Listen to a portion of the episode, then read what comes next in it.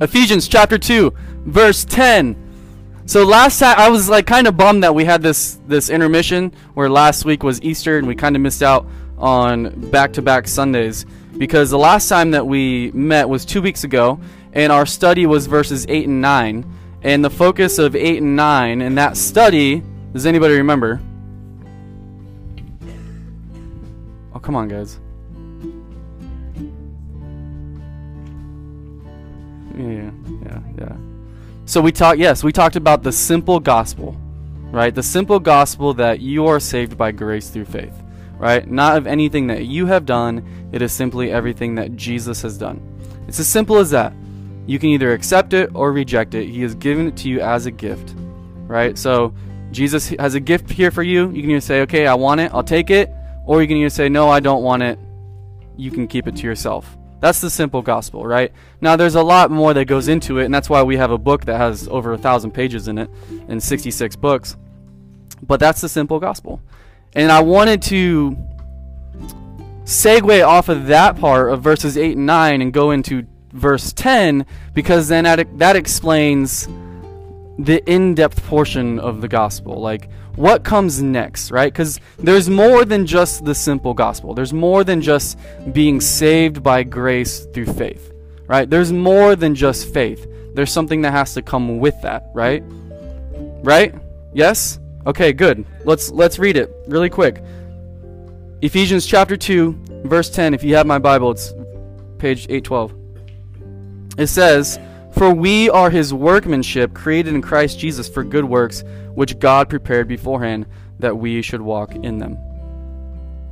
But verse 9, if you look at it, I should start in verse 8. He says, For by grace you have been saved through faith, and that not of yourselves, it is the gift of God, not of works, lest anyone should boast. So Paul is telling the Ephesians right here, and he's telling all of us as Christians that when you came when you received salvation, it was all because of Jesus. It was a free gift that was given to you, and it was not of anything that you did. He says that in verse 9 not of works. Not a single thing. Not a single thing you did, thought, whatever. It had nothing to do with you except for the fact that Jesus loved you and he gave it to you. Why is that important? He says, lest anyone should boast, meaning to avoid the risk that anyone should boast. That anyone should say that I made my way into heaven. I saved myself because I did such and such, right? Because I was a good person, because I went to church, because I read my Bible, because I did this, because I did that. None of that saves you. Everyone understand that? What is the only thing that saves you? Jesus Christ. That is it. That is it. But now, what we're going to come to find out in verse 10, and we're going to jump into the into James as well, is that once Jesus has saved you, then there is something that comes after that to prove that you have been saved by Jesus. Because you have to have the faith to receive the grace that God has given you, but that faith is also coupled with anybody know? One word. Huh? Works. Works. Faith and works are coupled together. You're not saved by your works, you're saved by faith, and then faith produces works. You understand that? And we'll get into that in a minute. But he says in verse 10, You are his workmanship. The Greek word workmanship, anybody know the Greek word for that? Anybody ever use workmanship in their daily talk? No, no. It's it's actually the Greek word is poema. Anybody know what English word we get from that? Yeah. Oh, good job. You guys are smart. Yeah, poem.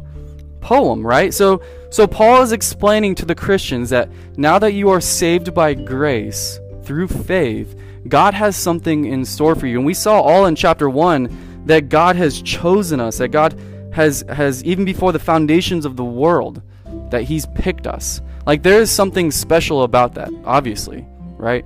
For him to decide and to choose us way before the, before time even began and specifically to choose us because who would ever want to choose us? Right? That's like the kid who's like really bad at sports and always gets picked last. Nobody wants to choose them. Right? In reality, that's us. Every single one of us. We should never have been chosen because we're not in reality we're not we're not lovable. We're not worthy of it. But Jesus Christ has chosen to choose us because he loves us, which is amazing in and of itself. And not only does he save us, but he gives us more than just salvation, right? We've talked about that before. He doesn't just save us and he says, "Hey, go on your merry way." No, he says, "I'm going to save you and I have something special for you." Correct? He says, "You're my workmanship. You are you are something that is so beautiful and creative. It's in a sense a poem, right? A masterpiece is what he's what he's calling us. And I love that. And so as I was thinking of poema, and I always thought it was like a, a beautiful theme and something to focus on, I think of Bob Ross, right? Who doesn't think of Bob Ross? Anybody not know who Bob Ross is? Okay, good. Turn the video on. No, I'm just kidding. That'd be great. I actually thought about like, hey, let's show like a 10 minute clip of Bob Ross painting something, right? He he's something that's just we're all we're all re- it's it's relatable. We we can understand because we've seen his show and obviously he's not alive anymore, but when he starts to paint something, right? And and I might be explaining right now to you that like, hey, you are a masterpiece. You are beautiful. God has chosen you. Like he has something special for you and you're sitting in your chair right now and you're like, "Have you seen me?" do you know anything about my life? Like, I'm definitely not special. Or maybe I'm special in that type of way, but, you know, like, there's no way that God is going to use me in my life, right? Because you have no idea what I think about, what I go through, what I've been through, what people have done to me, and that's true. Like, you have gone through some stuff. Everyone has. But God uses those things, He uses them. Just in the same way when you like don't understand why did I have to go through this? Why why do I have to go through that? Like it's not fair. Well, first of all, life is not fair right? But there's a purpose to it. There's no mistake in your life. So when I'm watching Bob Ross paint something, or if you're watching Bob Ross paint something, he starts he starts off on a blank canvas, right? And he starts painting and you're like, "What the heck are you painting?" right? You're like, "What is that?" He just sees the whole picture. You know what I mean? He knows exactly what it's going to look like, but he he details every little thing. And he does a lot of like landscape nature type stuff. So he's got the trees, the mountains, the snow, the, the branches, the everything. And it's so beautiful, but you don't you don't really see the whole picture until when? So the whole picture is there, right? You're like, "What are you painting?" And eventually after, you know, a few moments you see what is is coming about and you see how beautiful it is in the end and I feel like the same way goes for us as as believers as God has chosen us and He's saved us and He's considered us His masterpiece, His workmanship, His poem, right? That that we are still in the midst of of being finished, right? Just like we talked about in our summer retreat last year, being unfinished. He's still creating in us. And and he has something special in for you. So you're thinking, okay, that's a mistake. That's a no, it's not a mistake, okay? You just don't see the whole picture yet. You understand that? You are his workmanship. I love that. You know, I think of um, I know this guy, and um, he had a lot of siblings. I was thinking about this guy. He had a lot of siblings. How many of you guys have a lot of siblings? A lot of family members, cousins. Yeah. Um, anybody have a sibling? Okay, that's good enough. There we go. you know, uh, have you ever got an argument with your sibling? Yeah. Never. Have you ever done something that you regretted to your sibling? yeah, no. That's the wrong question, I think. Have you ever like hated your sibling? Yes. Yeah. Don't lie. Don't lie. So I know this guy where he had a lot of siblings, a lot of brothers, and they all hated him. Like they hated him more more than anything. No, like seriously, it was it's it's bad. They hated him, and they were jealous of him because he was a cool guy and you know whatnot. And so when you're in the midst of like that mindset, you do pretty stupid things, right? So this is nothing in comparison to probably something you've ever done to your sibling, but they took him and they sold him into they, they wanted to kill him, but they said, no, let's not kill him, let's sell him into slavery. Right? So they sell him into slavery. Goes into slavery and then finally, you know, he he he gets a, a master, basically. And the master's wife tries to seduce him and he doesn't do anything and he basically gets falsely accused of, of rape right and because he was falsely accused of rape then he gets thrown in prison so he's in prison right and obviously this is the story of joseph but think about his life right think about uh, imagine going through what he's going through and he's thinking what the heck? I do not see the end goal. I do not see the end picture. Like, Lord, why would you allow this and this and this? This has to be a mistake. This has to be a mistake. This is not good. Here's like 20 plus years of my life wasted. That's more than anybody sitting in this room that's not an adult. That's all of you youth. Think about that. That he was enslaved or in prison. I mean, could you go through 20 plus years and think, okay, I'm going to still trust in you, God? I don't see the end goal. God's like, yeah, trust in me. And then once we get to the end, it's going to be so beautiful. It's going to be so worth it right? Thankfully, Bob Ross's pictures take like 10 minutes, right? And then you finally see, you don't have to wait, there's no suspense. But with us, sometimes there's little things that happen to us here and there, and God is using those things for something to come, something beautiful. And you just have to trust in the Lord with those things. I just, it, it's, it's a good encouragement and reminder because a lot of us go through so many difficult circumstances and and sometimes we just mess up and god's like hey i, I have i preordained you. I knew all this right? I have chosen you as my masterpiece. I've saved you for a purpose and here you are.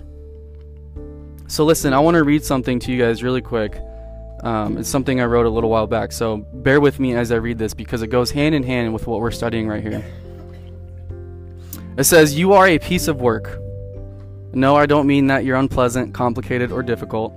Well maybe but being that type of piece of work is not what God has in mind. You are a piece of work because God has created you to work the works of God in you. Not only are you just a, a piece of work, but you are a masterpiece, a piece created by the Master, hence a masterpiece.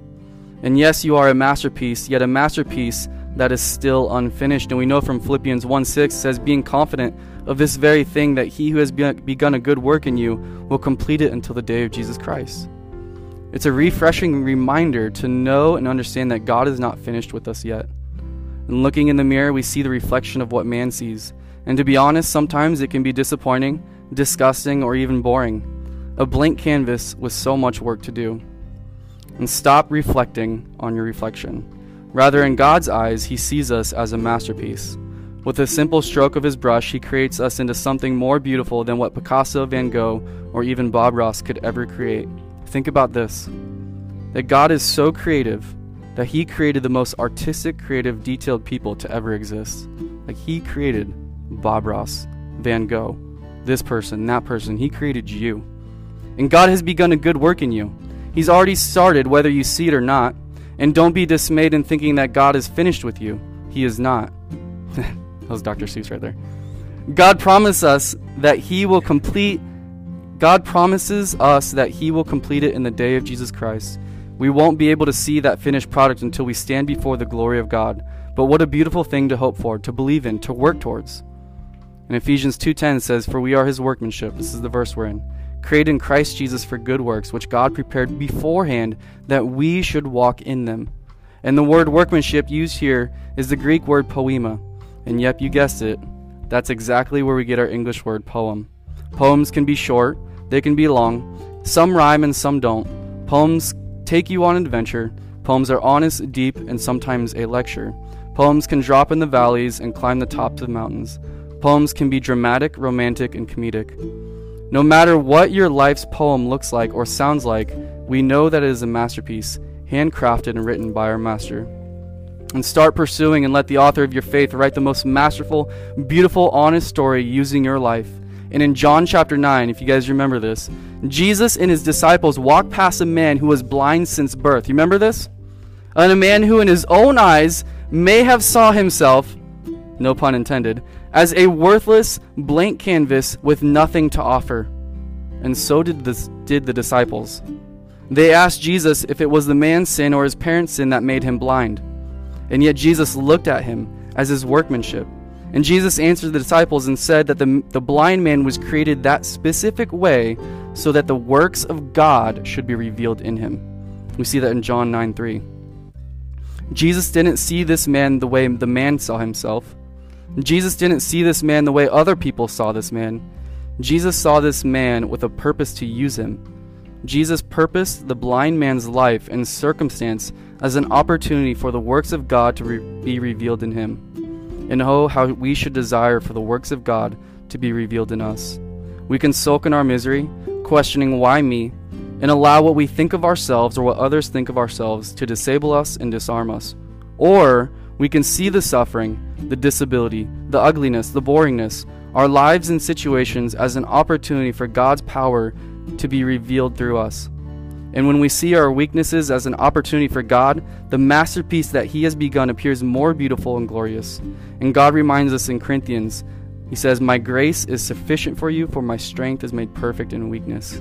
And God's power and glory can be revealed through suffering, hardships, and ugliness. The cross is the ultimate display. God the Father purposed and displayed in His, his glory, power, and work through the suffering of God the Son on the cross. And this happened for the whole world to see to know, and to believe. Allow God to use your situation in life as an opportunity for God to display His works through you so that the glory of God will be display- displayed to those around you. God has created you for a specific purpose, and though you may not see it, yes, you have to walk by faith, but walking encompasses doing something, right? Paul says here, You are His workmanship created in Christ Jesus. Why? For good works which God prepared beforehand that we should walk in them. So, yes, I'm saved by faith and not of works, but after I've received this faith, God has created me for something to do something with that and to prove that my faith is genuine, that it is real, by doing good works for Jesus Christ. So, what are good works? What are these good works? Do you guys do good works, you think? Yeah, like, you're like, oh, maybe depends on what the good works are, right? Listen to this. Colossians 1 9 through 12 says this For this reason, we also, since the day we heard it, do not cease to pray for you, and to ask that you may be filled with the knowledge of His will and all wisdom and spiritual understanding, that you may walk worthy of the Lord, fully pleasing Him, being fruitful in every good work, and increasing in the knowledge of God, Strength, strengthened with all might according to His glorious power, for all patience and long suffering with joy giving thanks to the Father who has qualified us to be partakers of the inheritance of the saints in the light. What are good works? Verses 9 and 10 of Colossians tells us that we know this by understanding God's will. And we have already seen repeatedly that knowledge comes by increasing our knowledge of God by reading and studying His Word. To produce good works, you have to be rooted in Jesus Christ first. And that is where the salvation comes into play. You are saved because of Jesus Christ only. And because of Jesus Christ, you are able to produce good works. And it is necessary to produce good works, just in the same way that a, a fruit tree, fruit tree, an apple tree, or whatever type of tree, right? It is supposed to produce that type of fruit, correct? When Jesus was hungry and he looked at the fig tree and he looked off from afar off, right? Remember this? And obviously, Jesus knows all, but he was just teaching us a lesson. He looks at the fig tree, and it was blooming. It was beautiful. His mouth was probably watering because of the fig Newtons that were on it. Right? I'm just kidding. What are they? Just figs? Patrick, you used to have a fig tree, right? You still have it. Yeah, he brought me some figs. They're really, really good. So you're hungry, right? You see this fig tree, and you're like, okay, there's some of the most plump figs out there. Or apples, or whatever your favorite fruit is, right? So you go, you get closer, and you're expecting something, and what was there? What did Jesus find? Nothing. No fruit. You know what he did? He cursed it. I don't blame him. He was probably really hungry, right? No, but the point is, it looked like a tree. It was a tree. It was a fruit tree, which its only job is to produce fruit, right? And it didn't. It looked like it was, but it didn't. And okay, so good story, Jesus, thank you, but what does that have to do with me? It's you, Jeffrey, who looks like you are a Christian, that you have received salvation, right?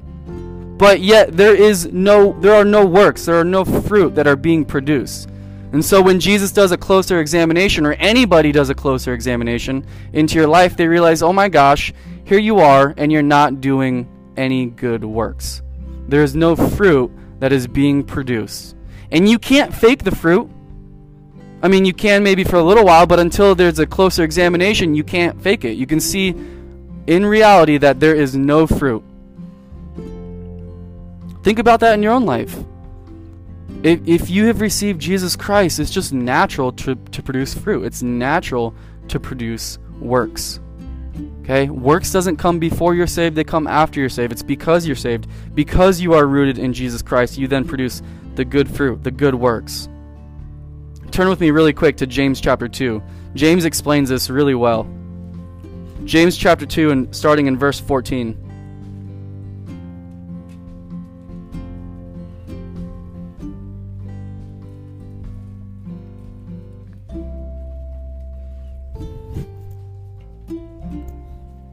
you know, sometimes we get this misconception that we have to do good things to be in, in the right standing with God, you know, which is what we would term religion, right? We have this misconception of that, and it's so hard sometimes to, to just fully surrender because we feel like I need to do something because I need to feel like I, I earned it or something but you, you have to fully understand that it's it's a complete and it's hard because it goes against everything that we are the whole nature of us to completely surrender everything in us our will our thoughts and give it to the lord and just say lord it's because of you that you've saved me it's all because of you it's nothing that i've done it's a complete humble humbleness and, and, surrender unto the Lord. And then when when he, when we're able to do that, he's like, "Okay, Jeffrey, now I can use you to do good works. I can use you to do something. Whether you're you're this person or that person, whether you feel like you have little skill or a lot of skill, whether this or that, God will use you in the way that he needs to use you. And it's not for something little. It's for something big. You understand that? to you in your eyes and, and what Satan might try to do and, and demean all that is say, yeah, the, it's really nothing in the grand scheme of things. What you're doing, it's, it's not going to be. Do you know that I feel that way sometimes when I come here on Sundays? Sometimes I feel like, what am I even doing? Like they're not even listening. Honestly, that it, it hurts me sometimes, and that's the way I feel. And I know that Satan's attacking me in that way, and I'm got to be like, no, God has created me for a specific purpose, and I need to do that. What what comes from it, that that's not my problem. I just need to do what God has called me to do. And to not be discouraged by what Satan wants wants to stop me from doing. And if one person, right? We said this all last week. We did so many different events. We did two different out one out one big outreach, right? We put money in it, we put time, we put effort. There was about 60 people from our church who was helping with that outreach on Saturday, and we said it would all be worth it if one person came to know Jesus. Right? It is. It, it would be worth it if, even if nobody came to Jesus and we planted a seed in somebody's heart. If something led to something eternal. And obviously, that was a big thing that we did, but even in little things, it can mean a lot. It could be a little conversation that you have with a friend. It could be it could be something in your obedience to your parents. It could be something so simple that God can use for eternity. So don't think that God can't use you or that it's not enough or there's there's nothing you're not seeing anything from it because you know what? A lot of the times we can see fruit in our own lives. We can we can produce that, but a lot of times we don't see the fruit of our works, if that makes sense. Sometimes we don't see it. Right? I think of my old youth pastor and how dumb like you guys are angels compared to how my youth group was. Okay? Um gosh, do I have stories for you guys. There was a time, it actually one of one of the parents actually stopped by here this this past weekend, and he said he hadn't seen me in 10 years. He said, "I remember when Pastor Steve, which was my youth pastor, grabbed me by like like my pants, gave me a wedgie, and dragged me across the gravel because I had just given him like the best wedgie ever." Right? That was like and that was like the tamest of tame. Right? We had kids who I won't get into stories. But, anyways, what was I getting at? I don't know where I was getting at. That's why I don't go on tangents because I forget. But all right, let's just read James two. Jesus, like you need to stop there. All right, uh, James chapter two, verse fourteen. It says, "What does it profit, my brethren, if someone says he has faith but wor- but does not have works? can faith save him? It's a good question, James.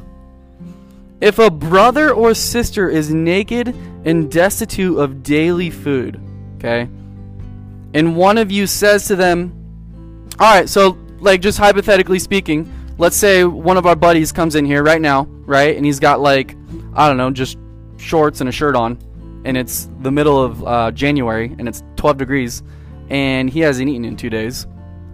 Imagine that happens, right? And imagine this is what we tell him right here Depart in peace, be warmed and filled. Good luck, right? I hope you find warmth and food, and here you are. You got like four jackets on, right? You, your your belly's full, and you got a backpack full of snacks, right? You're like, hey brother, let me, let me pray for you, right? Let me pray that you find this warmth and this food and whatever you need to sustain you, right? Sounds pretty dumb. When we go to Atlanta, right, and we're we're we're it's me, a white person, and I'm going up, and here I am, like wearing some like pretty decent clothing, and here I am, I go up to somebody that's homeless, regardless of the color, right? I'm just saying white because I'm I'm privileged. So I'm going up to this homeless person, and they're hungry, and I say, you know, can I pray for you? Can I tell you about Jesus and His love? And they're like, dude, I'm hungry. Like I don't want to hear anything. Like who are who are you to tell me that Jesus loves me because you have everything? right? Here you are in your, your sweet get up, and you're coming here on a missions trip, and you have a house, you have a job, you have a, a, a family, and a car. It's pretty hard to relate to, right? But if I can show him love, if I can provide him with a sandwich, if I can give him something to meet that physical need, right? Then we can meet that spiritual need. It's it's sometimes you can't just meet the spiritual, you can't meet the physical with the spiritual. Right? Sometimes you have to meet the physical first to then provide the spiritual. Because in no way in heck would anybody in Atlanta listen to us if we didn't fill their belly first. Right? We have to show that type of love. And it'd be pretty dumb, again, if somebody came in here was cold and hungry and we prayed over them or we said, hey, good luck. I hope you find that. No, no, no. Right? We got to think of the Good Samaritan. Somebody comes in like that, what should we do? We should actually act on our faith. We should actually act on our, our Christianity and who we're rooted in Jesus and provide them with something physically. Right? Correct? Yeah? Sometimes the world does this better than we do. So he said, he goes on to say this Depart in peace, be warmed and filled, but you do not give them the things which are needed for the body. What does it profit? Thus, also faith by itself, it does not have works, is dead. Like James puts it pretty blunt that if you have faith without works, your faith is dead. And when he speaks of dead, it, it's it's it's literally dead. Okay? There is no life in it whatsoever. Life has departed. Your faith is nothing.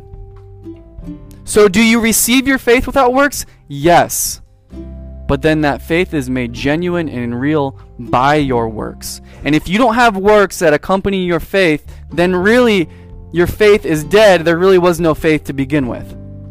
This all make sense? It's pretty simple. He goes on to say, But someone will say, You have faith, right? So we're having this argument right now. You have faith, and I have works, right? You have faith, and I have works. And he goes on to say, You show me your faith without your works. That's that's a good challenge, right? Show me your faith without your works. Could you do that? No. You could only verbalize it. Think about think about your parents or some relationship that you have, right? And they say I love you. That's nice. Right? It's nice to hear that. It's comforting.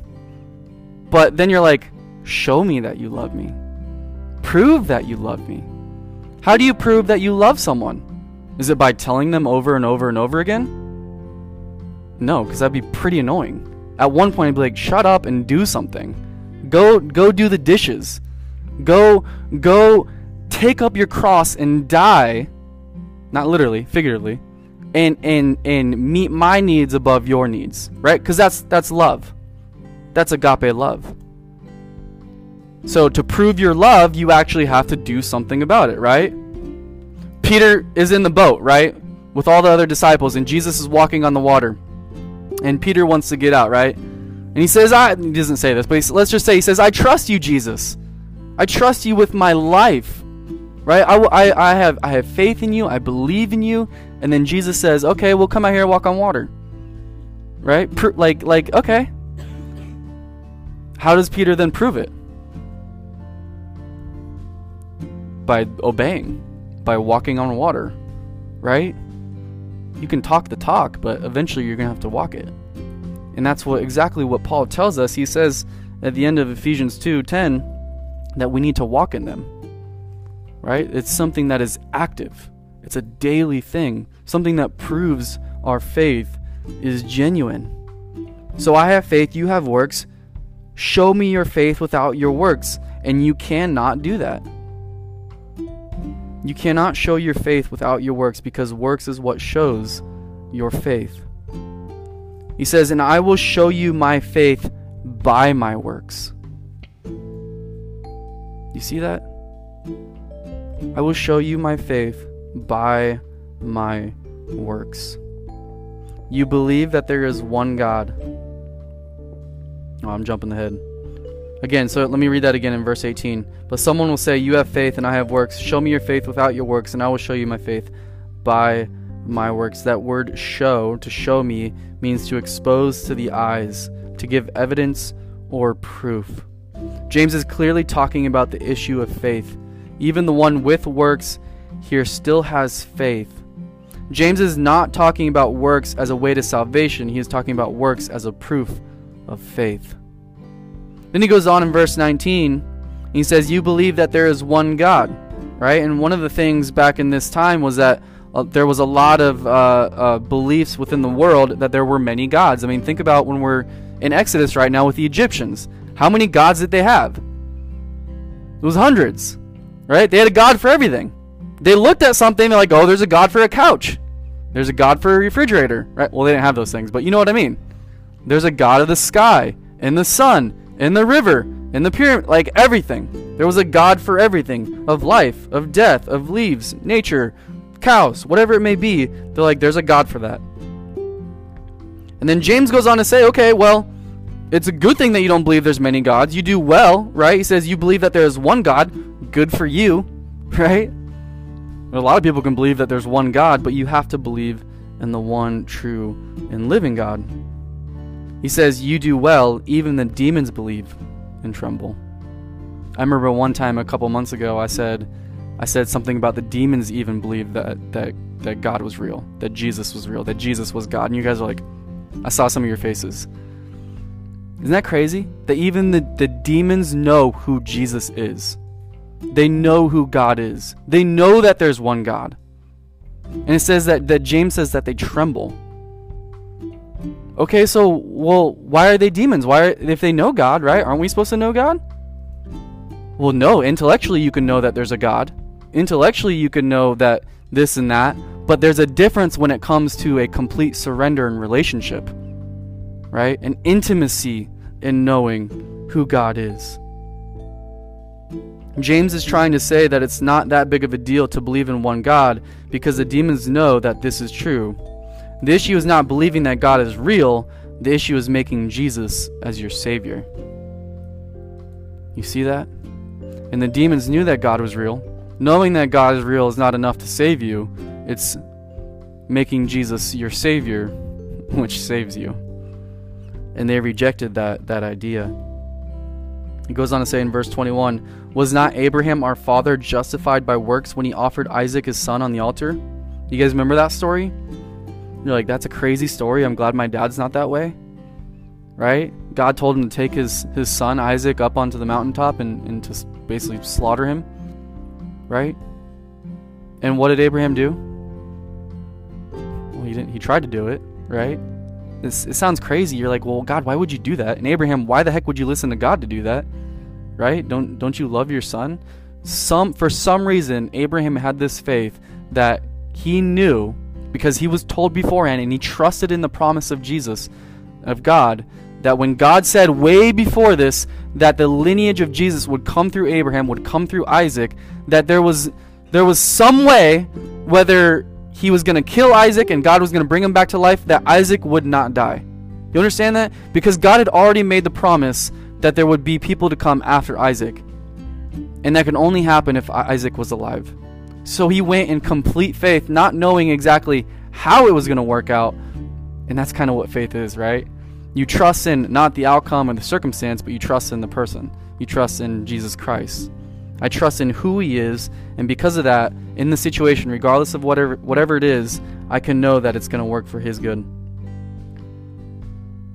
So James is referring here to, to Genesis chapter 22. I'm not going to read it because it's it's kind of a long uh, section, um, but it's in Genesis 22 if you guys want to read that account. But we see here, as James tells us, that Abraham was justified by his works. He was justified by by having the faith in, in God, right? To trust him, to go up on the mountain and to slay his son, but he actually had to go and do it, right? And so at the very moment that he was about to do it, what happened?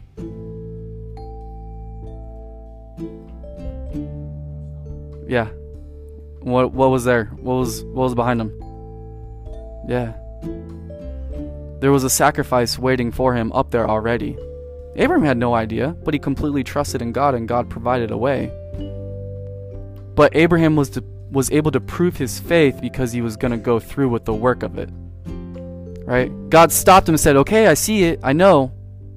I know now that you trust in me." It wasn't just a, "Yeah, sure, I I, I trust in you, Lord," and just saying it. He did more than just say it. He did it. Abraham's faith in God was proven because he was willing to do the difficult thing of sacrificing his only son Isaac. His faith is what justified him, justified him, and God knew that Abraham believed. You know what's interesting, really quick as, as we'll come into close in a little bit. It's interesting that James uses Abraham as the example of a person being justified by works because Paul actually uses Abraham as an example of being justified by faith. Isn't that funny? It's it's like they, they go hand in hand. You you can't have only faith. You can't have only works. You have to start off with by with faith, and that faith then produces works. They go hand in hand. Do you see? But works can never precede faith. It doesn't work that way. In Romans chapter 4 verses 1 through 3, this is where Paul says this. Says, "What then shall we say that Abraham our father has found according to the flesh?" For if Abraham was justified by works, he has something to boast about, but not before God. For what does the scripture say? Abraham believed God, and it was accounted to him for righteousness. Paul is talking about how we, as people, are justified before God by receiving our salvation through faith.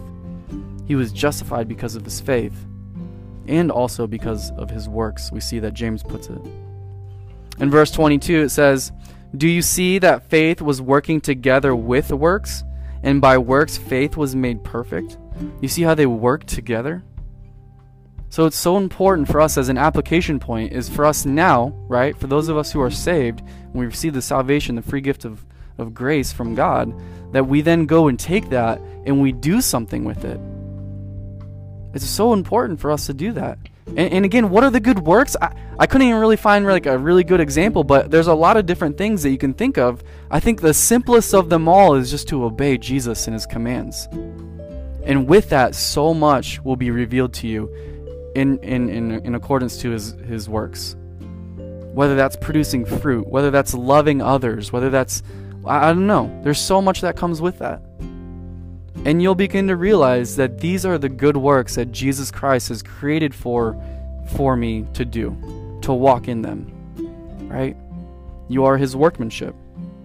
Walk in it. Abraham's faith was a partner with his works. He didn't just sit on the sofa and trust God, he got up and took his son to the mount to Mount Moriah to sacrifice him. I love that. Right? So a lot of times we just we say something but we don't do it we have to put those two together. They work together, as James tells us. Do you see that faith was working together with his works? By works, faith was made perfect. And the scripture was fulfilled, which says, Abraham believed God, and it was accounted to him for righteousness, and he was called the friend of God. You see then that a man is justified by works, and not by faith only. Likewise, was not Rahab the harlot also justified by works? When she received the messengers and sent them out another way. So James gives us two examples here, and there's plenty of different examples that we see. And Rahab was another example after Abraham. You guys remember the story of Rahab when the spies were sent in, and Rahab basically hid them and, and to save them after hearing and knowing and realizing that their God was the one true and living God. She proved her faith in God by living it out. Right? In verse 24, you see then that a man is justified by works, and I already read that. Verse 26, for as the body without the spirit is dead, so faith without works is dead also. Sometimes your faith isn't all that special until you have to prove your faith by acting upon it. It's so important that we do that. And it's hard. Sometimes it's hard. Like, think about Abraham and Rahab, those two examples right there. Do you think those things were easy? Do you think it would be easy to take the thing that you love most and, and sacrifice it? No, not at all. Faith is stepping out in faith is not an easy thing. Stepping out of the boat onto the water is not an easy thing. It can it can be. It can be it can be it can be a comforting thing knowing that it's because I have the faith in Jesus Christ. Right? Knowing that he's right there, he's the one that's on the other side of the water. That even if I just if I start to fail and I and I start to doubt and all I have to do is do what? Just say save me and what will Jesus do? Just reach down and save you and pull you out of the water. Right? Think about that story by itself. Did did did uh, Paul or Peter did Peter have to do anything? So he's sinking in the water, right? He's about to drown. Did he have to go do a good work? Did he have to let like walk a lady across the street? Did he have to hold the door open for somebody? Did he have to go wash his hands and present himself with good clothing on? Did he have to do any of that before Jesus saved him? Jesus like sitting there on top of the water like, dude, like you need to go like go back and let that lady cross the street. Like help her across the street, right? By that time P- Peter's already dead. Peter's at the bottom of the, the sea, right? And Peter all he says is, "Lord, save me." It's a complete surrender of knowing that your grace and your salvation only comes from Jesus Christ, and there's nothing you can do to save yourself. It says, Lord, save me. And at that very moment, without hesitation, Jesus reaches down, grabs him, and pulls him out. And we see the life of Peter where he proved that faith. Because his, his life was amazing. He did so much for Jesus. Did so much for Jesus. He walked the walk. He walked according to the good works that were predestined for him in Christ Jesus. And you have that too. Think about it. Think about the, the disciples. I love this because they were nothing special. Nothing special. They say it all the time. They're like, dude, we're just fishermen. And here we are speaking like like like like we have this 10 year degree from college. We have our masters and, and this and that and but it's all because of their faith and trust in Jesus, and Jesus is able to speak through them. He's, he's able to use the foolish things to shame the wise. Right? Like that's you and me. And and the the world will look at us like we're foolish, right? The world will look at us like we're weak. But in reality, we know that God has created us as his workmanship, his masterpiece, something that's beautiful. And if you allow the world to degrade you and demean you, it can be a very demoralizing thing. And it'll be really hard then to trust in the Lord that He has something special for you. But that's why we have to, to stop those fiery darts of Satan, right? To block them and to trust in the promises of Jesus Christ and what He has for us. For as the body without the spirit is dead, so faith without works is dead. Guys, I can't explain how important it is for us to, to have works that is accompanied by our faith and to do them hand in hand. If you say you're a Christian, act like a Christian. If you say you love Jesus, prove it. Do something with it. Stop just saying it. Right? My marriage, I, I wouldn't even have a marriage if all I ever told Whitney to prove my love was to tell her I loved her. Every single day I have to wake up, I have to die to myself, and I have to put her in front of me. I have to prove it by doing things. I have to prove it by by doing the dishes or or or I can't think of an example, but you know what I mean. In the same way with your relationships. So as God has given you this free this free gift, use it, use your faith, walk in it and produce good works.